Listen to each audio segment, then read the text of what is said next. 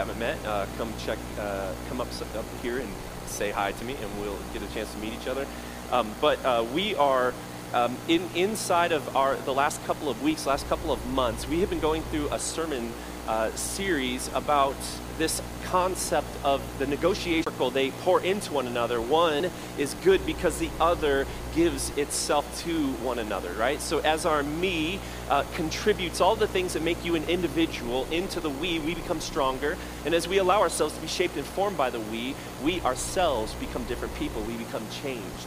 Um, and so I just love those, again, that idea of availability, of making ourselves not just available to God to use us, to use our hands, our mouth, our eyes, our ears, but to one another as we do that.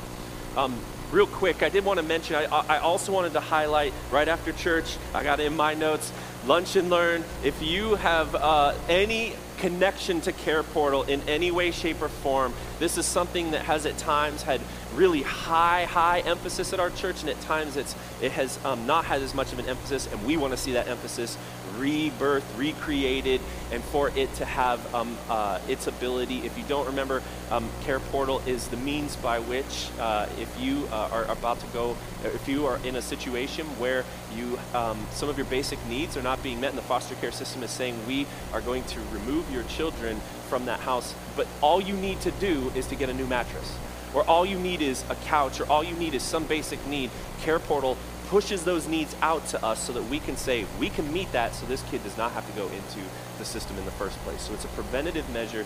It's a beautiful, wonderful gospel ministry out of Hands of Hope. And so I want to just, with a high level of um, uh, emphasis, say, go, go and be a part of that lunch. And get lunch. So that's a, also a perk in there. Um, anyways, all right. So back back into this. Um, just real quick, we we had a lot of shifts and changes in the preaching calendar and all the different things this last week. So um, I'm actually coming into this sermon. Um, having not had as much time as I usually do to prepare. However, uh, if you know me, uh, that just gives me a lot of time to overthink something. So maybe this is going to be one of the best sermons I've ever delivered after having two or three days to really get it together. And if you're part of our cultural um, uh, crossing cultures class, uh, this will be a uh, kind of a new iteration of the tool that we introduced inside of that. And so this is what I want to do. I want to start with just this, this simple um, uh, anecdote, this simple story. Um, a friend of mine, uh, his name was Nathan, he and I were a part of this church plant in New Orleans um, many years ago. Uh, and he was on staff, I was on staff, I was doing music and youth um, in this, and he was actually um, presented to be like the, the person who's going to learn how to church plant under the existing pastor, and then we would launch him out to plant his own church, call it Planter in Residence. And for whatever reason, he and I were, we just could not get along like the whole first year of my existence at this thing was tension between he and I. And, uh, and, we, and we would be like in meetings and just like, oh man, I, I cannot, like, the things you come up with, I just don't understand it, man. They don't make any sense. And he would say the same thing back to me, like, man, I don't know, we just got on each other's nerves. We could not see eye to eye. And then somebody said, we should all have the staff go through a Myers Briggs personality traits assessment. Oh, cool, I like personality traits. You might be in the Enneagram right now. I know that's popular. Maybe you're a disc person. Maybe this is all new to you, but there's, you know, take your pick. There's five to 10 really popular strength finders, um, different ones that I've been a part of. We go through the Myers Briggs assessment, and then all of a sudden, I'm like, oh, that's why you do that. That's why you are kind of geared and, and wired to ask these kinds of questions and to think about these types of details. And I'm wired to do this from this angle and do it completely different than you do, or from that angle, or from this angle. And all of a sudden, it was like we had the context to understand each other, and we actually became friends. We're still friends to this day. So if he comes into town because he travels a lot, we try to get together. Um, and, uh, and, and, and knowing and understanding the reasons behind what he was doing made an entire world of difference for he and I getting along together um, to the extent that now like we, we realize like hey i'm not good at this and you are why don't you do this and i'll do this part? And we could actually strategically gear things to fit our personality types. And it was a great relationship. It was phenomenal we were able to accomplish a lot more together that way not just mitigate or get rid of the conflict that was taking place. Now I, I, want you to maybe, maybe you've had a similar experience where you couldn't get along with someone, then you learned something about them, maybe their past, their history or something, and all of a sudden that made the difference between you being able to work with this person or just make sense and have categories to think in as you're working on the same project. Oh, yeah, you're just like coming at this a little bit differently than I am. And I think in a lot of ways, this is, this is what the Me We series is all about us trying to think and find and imagine different categories so that when types of conflict arise, we're able to understand, oh, that's the value system you were bringing to the table when you decided to do this thing. Or that's the, the way in which you were kind of strategizing how to accomplish this problem. And as we're taking a look about the way our me affects the we and our we affects our me, we have to understand that we're coming in with different values. And here, this is one of those things that's really helpful too uh, often it's not just a value that is different than someone. You may have the same value as someone, but they weight it or prioritize it differently than you. Okay? And so, catch this the temptation is if it's my number one priority and it's your like number three, that's still top three. But if you don't prioritize it as much as I prioritize it, then it kind of feels like you don't care about it. Do you see how that can happen? Even though they do care about it, but it's not the same. And so you have values, you have prioritization or weight of those values, and then in the end, what we'll, uh, what we'll end up doing is producing these assumptions. And, and so, what do we mean by assumptions? Well, we make judgment calls that that was either the right way to do it or the wrong way to do it.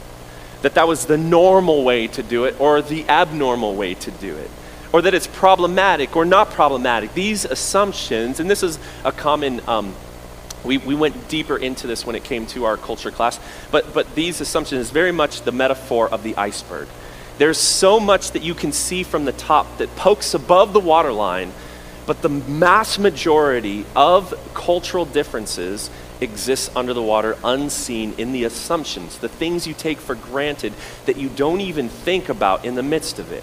And so part of this discovery idea is to reveal what's going on underneath the water so that we can help understand each other better. And when those differences, especially the hidden ones, the ones under the water, encounter one another and they're worlds apart, often they are worlds apart, there will be conflict.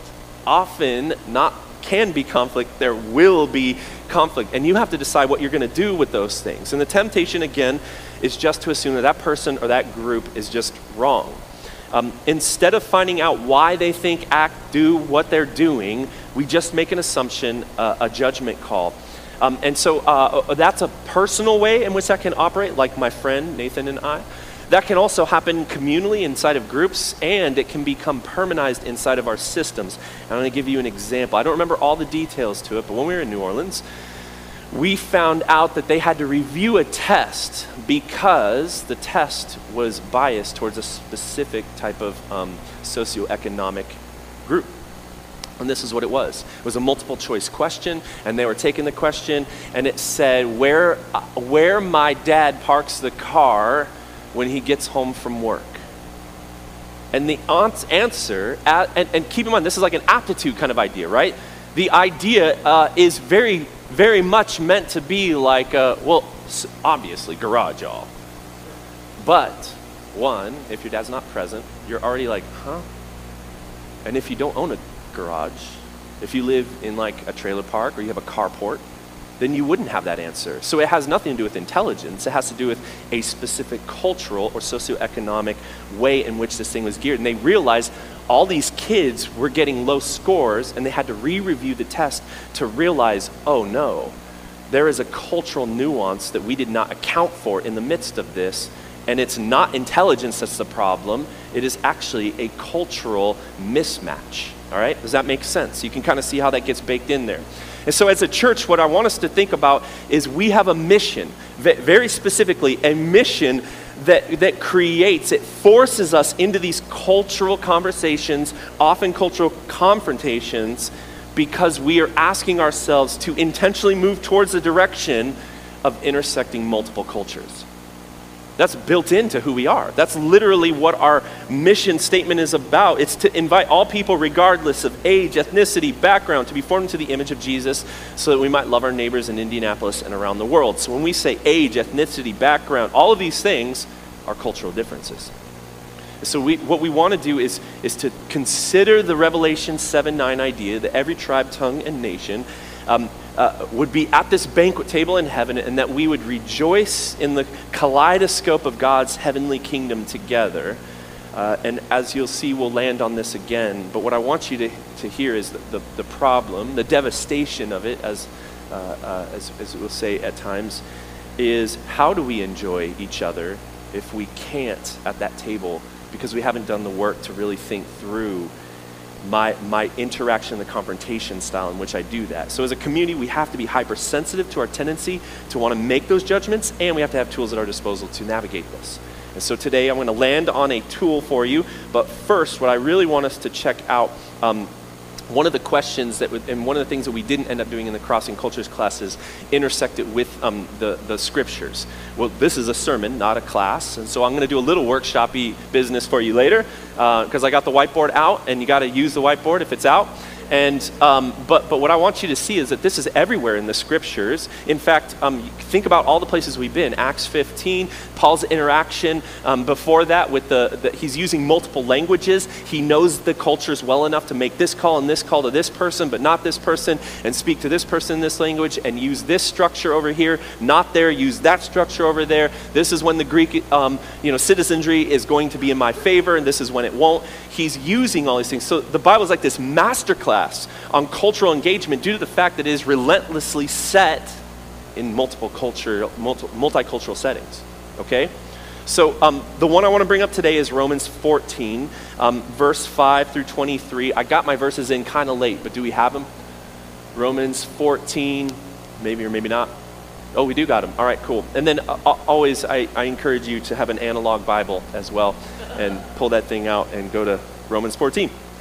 Um, starting in verse 5, this is what it says One person considers one day more sacred than another, another considers every day alike.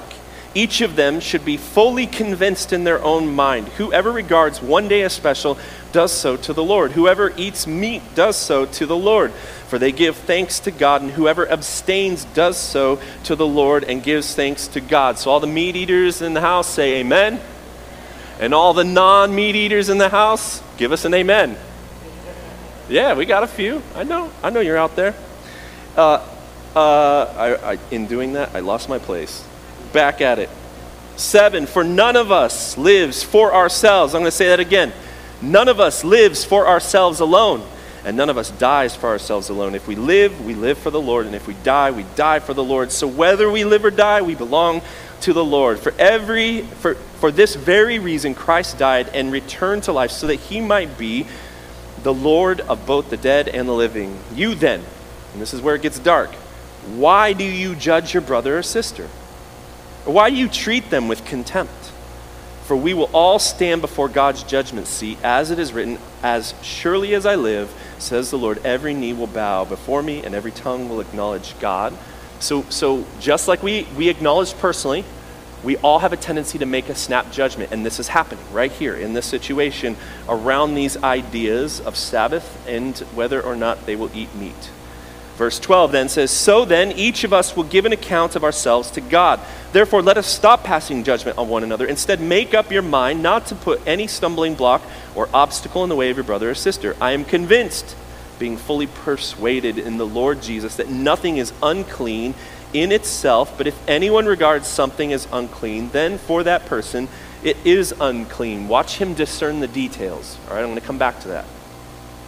Verse 15 If your brother or sister is distressed because of what you eat, you are no longer acting in love. Pay attention to love. We're going to come back to that.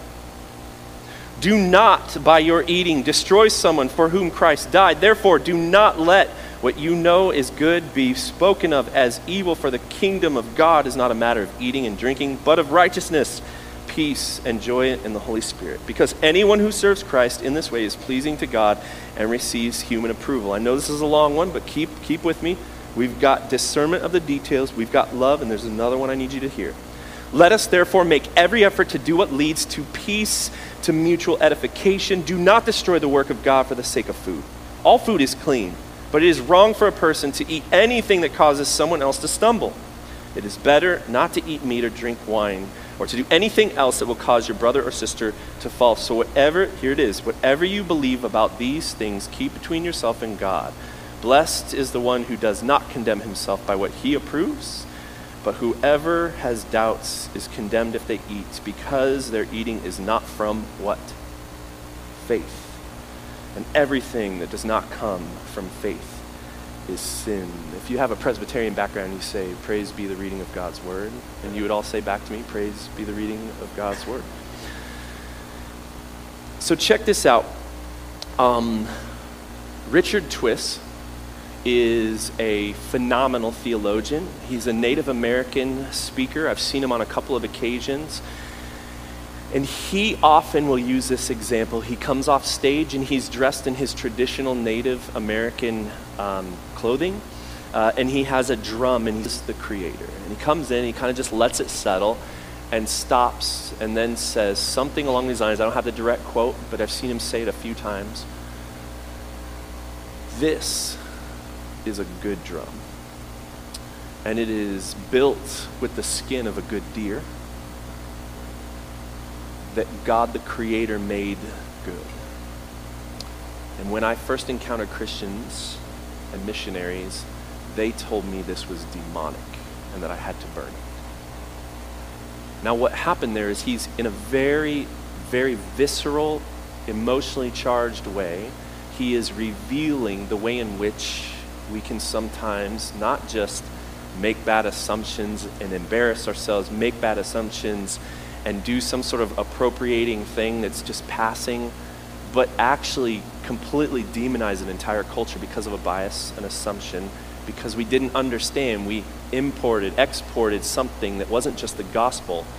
And in the midst of it, he's revealing that this is something that can be used for the good celebration of the Creator God Himself. Romans 14 is doing this it's showing us this exact thing. In fact, as we're reading it, and again, I know it was a big chunk, you have these culturally different people, the Jews and the Gentiles, once again, who come into community together. They are spiritual and cultural assumptions taking place that are creating conflict. They're judging one another. On one side, we have false idols built into a culture who worship and incorporate sacrificing meat to these idols and demons, and they separate themselves away from it, saying, I'm not going to be too close to that sin, to that idol. It's just, I, I don't, we shouldn't do that. And on the other side, you got someone in the background like, meat is meat, man. I want to I don't know who did what to it. I don't know who sacrificed it, slaughtered it, the animals, whatever happened. I just want to eat this meat. It's a part of God's good creation, so let's eat it. And Paul affirms that.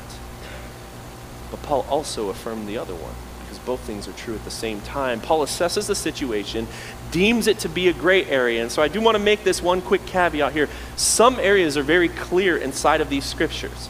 There is right and wrong, right? There's a too far in the cultural landscape. If you look at Paul's interaction in Acts with the unknown God, he is distraught because of all of the idol worship that's taking place. And he, in a brilliant cultural move, uses something in their culture, not just once, not just the idol, but also quotes from their poets to make the point that the gospel can be seen inside of that culture, as Paul to the Athens. But here, we have something less clear, less obvious. In fact, they're both right. So Paul wants both groups to honor God. He leaves it up to a matter of, and here are the three things again discernment not just discernment. I think sometimes we get good at that. We can have the discussion, talk it over, look at the details, go to the scripture, but that's one part of it because even in the midst of this discernment, is it good meat? Is it bad meat? Is it ritually clean? Is it ritually unclean? These are the technicalities, and those need to be talked about. But the next thing is that it has to be tempered in love for the sake of unity. Does this cause someone else to stumble? Like, like your me, your individual me has a green light. You have freedom. But as you interact in the context of a bigger we, you may not have a green light. You may have to abstain in the midst of that. So, so you have this love for the sake of unity, you have the discernment, but then that final thing that I really wanted us to check out there was that faith is the thing that kind of seals the deal. That, that last line, anything not of faith is sin, is one of the first kind of verse portions that I memorized because this hit me so strongly when I first learned it. Faith seals the deal. Be fully sure before you make your decision. Not before, not just hoping God's going to co sign my situation because I think it might not be okay, but maybe, but I'm just going to do it anyways and we'll figure it out on the other side. Anything not of faith is sin. And then he puts us in the context of you're going to stand before God, every knee will bow, and you have to give an answer for this thing. So you have discerning of the facts, you have communal love and unity, but you also have this relationship of faith that you have to do it in good faith. And these are some really great cultural negotiation tools as we're trying to figure out what's great, what's not. Had someone stepped into Richard Twiss's world and thought through this thing at that time, then maybe had, had a conversation with the people in that time, then maybe it would have changed it. Maybe it would have been different. Maybe the posture of those who encountered Richard the first time needed to have a little bit different shift. And so, what, what I want to do with the rest of our time here together is just that this advice is good trenches sometimes it's not as easy to acknowledge when you're in the midst of a cultural negotiation because we do have a tendency not just to, um, to, to make things uh, a problem in terms of just knowledge. In the culture of the church, when we encounter something that's different, we will often spiritualize it. So it's not just bad, it's actually like spiritually immature. It's not just wrong, it becomes unbiblical when you haven't actually done all the work to really seek that out and understand wait, is mine just a preference? Or is that a is that a preference or is this, is this actually in the scriptures? And so when we have these situations where there's, there are some yeses and nos and many, many, many things inside of the gray, these are the tools we go to. But this is what I want us to do is the way you enter into that conversation can change everything about the way it goes. And so we have to have tools, but we also have to have a vigilance to maintain love in the midst of it. Now, you've heard me mention this in the, in the MeWe series, and it comes again from that class where I have I've used this phrase, a posture of loving curiosity. And so we're going to define that today with a quick little system. Um, and if you want to see the rest of it in a broader form, we spent about 45 minutes on this. I'll give the six minute version of it here today. Um, but if you want to know, we have it all um, uploaded on our website for you to check out that um, uh, that class in the cultural negotiations. So, loving curiosity for each person, for every age, for every generation, ethnic, uh, ethnicity, sorry, every background, all the ways that we could be different and sliced up in the midst of our culture. We want to walk into that with a cultural negotiation um, and a posture of, of loving curiosity that seeks to know, isn't passive, doesn't wait, but actually moves in the direction of this person in love and wants to know why do you do it that way? Not the knee jerk, like, oh, that's not how I would do it. But hey, can you tell me what were, you don't have to be so technical about it, but you're trying to discern what were the values that we're using in this. And as I'm approaching my friend Nathan, hey man, we got this, this situation. I'm really good at this kind of thing, but you seem to come at it from a different, what am I missing here? You, use your skills, use your uh, uh, gifting applied to this thing, because maybe together we'll be more rounded in the midst of it. And so here, here I, I actually, in the, in the heart and humor of a meat uh, subject inside of our verses, uh, I thought about getting a meat grinder, but I just thought it would be a little too graphic for us in the midst of it, so I'm going to spare you. But in many ways, this works like a machine. There's, there's something happening in here, there's tension, but you put something in and it comes out on the other side some way, in some shape, or form. And so here is uh, the way I want us to walk into this. So if you have your assumptions coming into it, what we want to do is to take our attitude over here, just use some abbreviations attitude, the inevitable dynamics, what takes place that you can't change, it's going to happen. You can't control that, but you can control your response. And then over here we have the outcome or the results. All right, or I'll use outcomes since will be the same. And so, what we want to do is to, in, inside of our church, create and cultivate this idea of loving curiosity that I'm going to respect and believe the best of intentions as I enter into this conversation or this negotiation. Now, here's the kicker all of us think we're doing that, right? But we're not. You got to come to terms to, with that. We all think we're coming in with the best of intentions, and we have to interrogate that a little bit inside of us. You have a cultural perspective, you have a personality, so you have your intentions, and we want you to have some good intentions going into that loving curiosity, going into that. Um, and, and, and the truth is that all of us, even though we, we want to have openness, acceptance, trust, and hope for the best, that's what would happen here, we often come in with some suspicion we often come in with a little bit of doubt, with a little bit of fear, with a little bit of prejudice, and to different measures depending on the situation we're in. So here is my all call to say, fight for this. Fight with everything in you for this, knowing that we're still going to have a little bit of this fear and suspicion.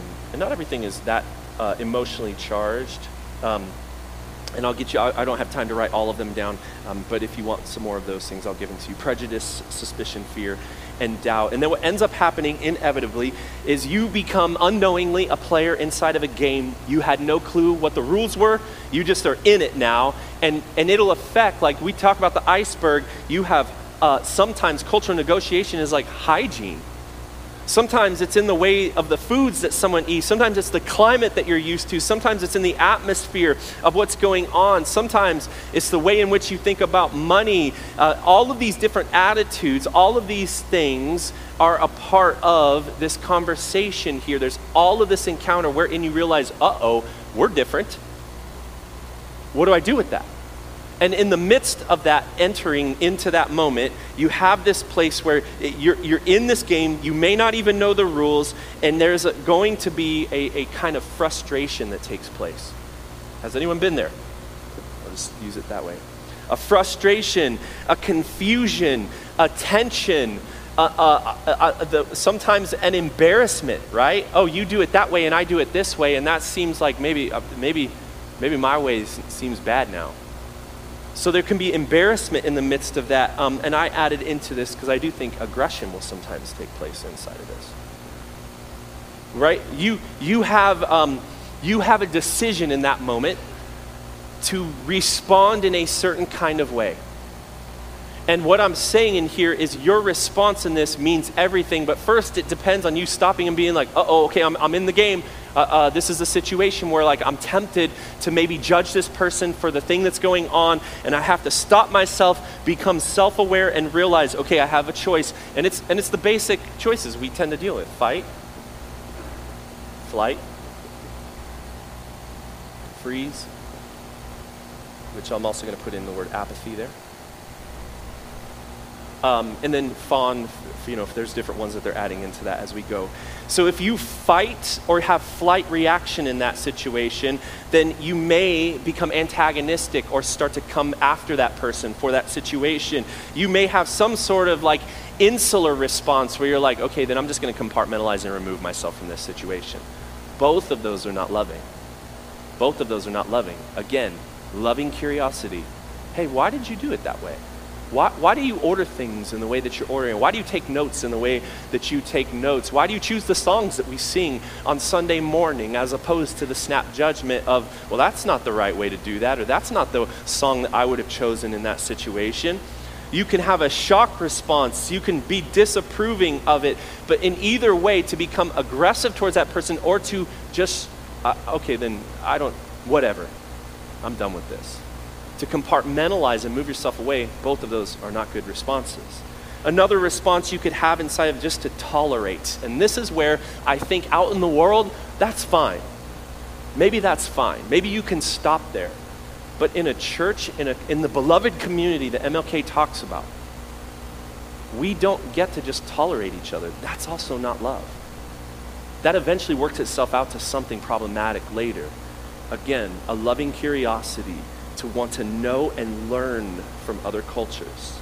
And so we can create this interest, this optimism, empathy, acceptance, growth, venturing out into something that might be a little bit of a risk for you, humor of your mistake. Have you ever been in that situation where you get like, oh, this is just, like, it's just silly. You just stop, step back, and laugh at it because what else do you do in a situation like this? And so your response in that situation means so much in the midst of that because it turns into whatever kind of results we end up moving towards, which is uh, you can you can come into this situation and walk out of it having learned something. Having lovingly embraced someone's culture. Became more well rounded because you realize, hey, that's not my thing. I got this thing and you got that thing, but together, when we both apply it, we're actually hitting this thing on all cylinders. So you can have some collaborative kind of uh, uh, cooperation between the two of you, like my friend and I did in the midst of those things. Now, there's some negative things that you can do, and as you know, the big reveal, which shouldn't be too hard for, for you all to get, if you come in with good intentions, you're likely to have a better response in the midst of the frustration and tension and come out with the better outcome. But if you go in with fear and suspicion, completely unchecked, and you have this moment, you're going to fight, flight, freeze. You're going to have a response that's less than good, and you will have isolation, anger. You will further crystallize a bias in the midst of that. All of this is not foolproof. So at the end, and often what I'll do is just write the word 100. So this is 100% successful. If I go in like this, all of our cultural negotiations are good. We're fine. We're gonna, we're gonna, we're doing this thing. But it's not true. This gives us the best chance at a good outcome, but it could still go this way. And so in some ways, it's like the odds are against Whoa, Suri's checking in on us. So, in some ways, um, the odds are against us. And that's why I think Paul does what he does. I think that's why we have so many opportunities to see this play out. Through the life of Paul, through the interactions of Acts, through the way Jesus interacts in all of these different situations, that when we bring into this a kind of loving curiosity, we have a best chance at learning something and embracing cultures, collaborating, seeing the difference between right, wrong, and the gray in the middle that can often lead to something negative, but doesn't have to. So, so, so, so hear, hear this. As we learn kind of the entire book of, of Ephesians, was Paul trying to resolve this conflict? I did not choose Ephesians for that reason, by the way. I learned it in the midst of doing that work.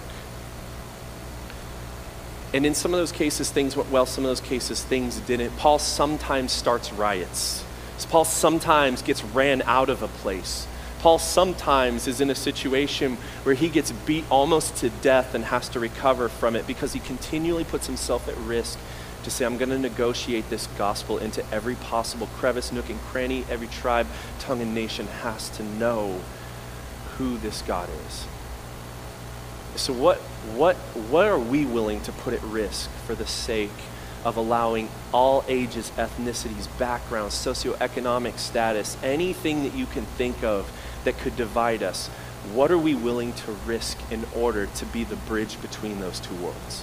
What are we willing to insert ourselves again in a loving way so that we can say, hey, let's discern the details together. Let's, let's love each other with the best possible means that we have at our disposal, and let's be so convinced in faith that this is the right way that we're supposed to go about this so that when we get to that point where we sit at the banquet table in heaven, this isn't new to me. Oh, oh, your food? I love that. One of my favorite foods. This language, the way you dress, the way you're speaking, the, the idioms that you use to teach wisdom in your culture, the way your humor develops, the personalities, foods, and flavors, all of it at the banquet table. Earth is our training ground. And so, to the extent that you can develop your ability to interact with loving curiosity with as many people as possible, you will be able to stand on, sit, I guess, not stand. Don't be standing on the banquet table in heaven, all right? I mean, maybe, maybe, maybe that's the way we're going to get down. I don't know. It's a party. But you get my point. You are there and, and comfortable. There is the elimination of fear, suspicion, and bias because this is the community that God has chosen to be his people. Now, I want to pray for this for us today because I think just that enough is, is, is enough to keep us moving. That, that as we go into this with the kind of loving curiosity, we would love all people to that extent. Would you be willing to love people to the extent that you could sit comfortably at the banquet table in heaven with no prejudice, no bias, no fear, no suspicion, just love, just faith? Let's pray. So, Father, thank you for um, giving us this training ground. I, I don't want to show up to the banquet table unprepared, God. That's it. That's, that's the end point, God. I don't want to show up to that banquet table unprepared and unable to engage with the person sitting next to me because they came from a different place, culture, background than I did. So, Lord, whoever my friend in the first millennium that I'm going to be sitting next to is, bring them into my life now so we can become friends on this side. And then we sit next to each other. We're like, oh, you? Yeah. Man, let's catch up for all the things we didn't get a chance to talk about. Let's tell about all the great things God did. And let me try some of your food. I want you to see some of mine. That we come as brothers and sisters, not strangers. And that starts here and now, Father. So, God, could common ground, could common ground become a place where we have a loving curiosity for one another and for those who have yet to come into our, our building, who have yet to come into our community, who have yet to add to our we. That we would be in a loving embrace of their me's and that it would change and make us greater and better than we were before, Lord. But it starts with us. So, God, give us the conviction, the discernment, the faith, the love, enough to carry us through until we sit at that table together. And we ask for this all right now. In the name of Jesus Christ and all God's people said, Amen. Amen. Amen.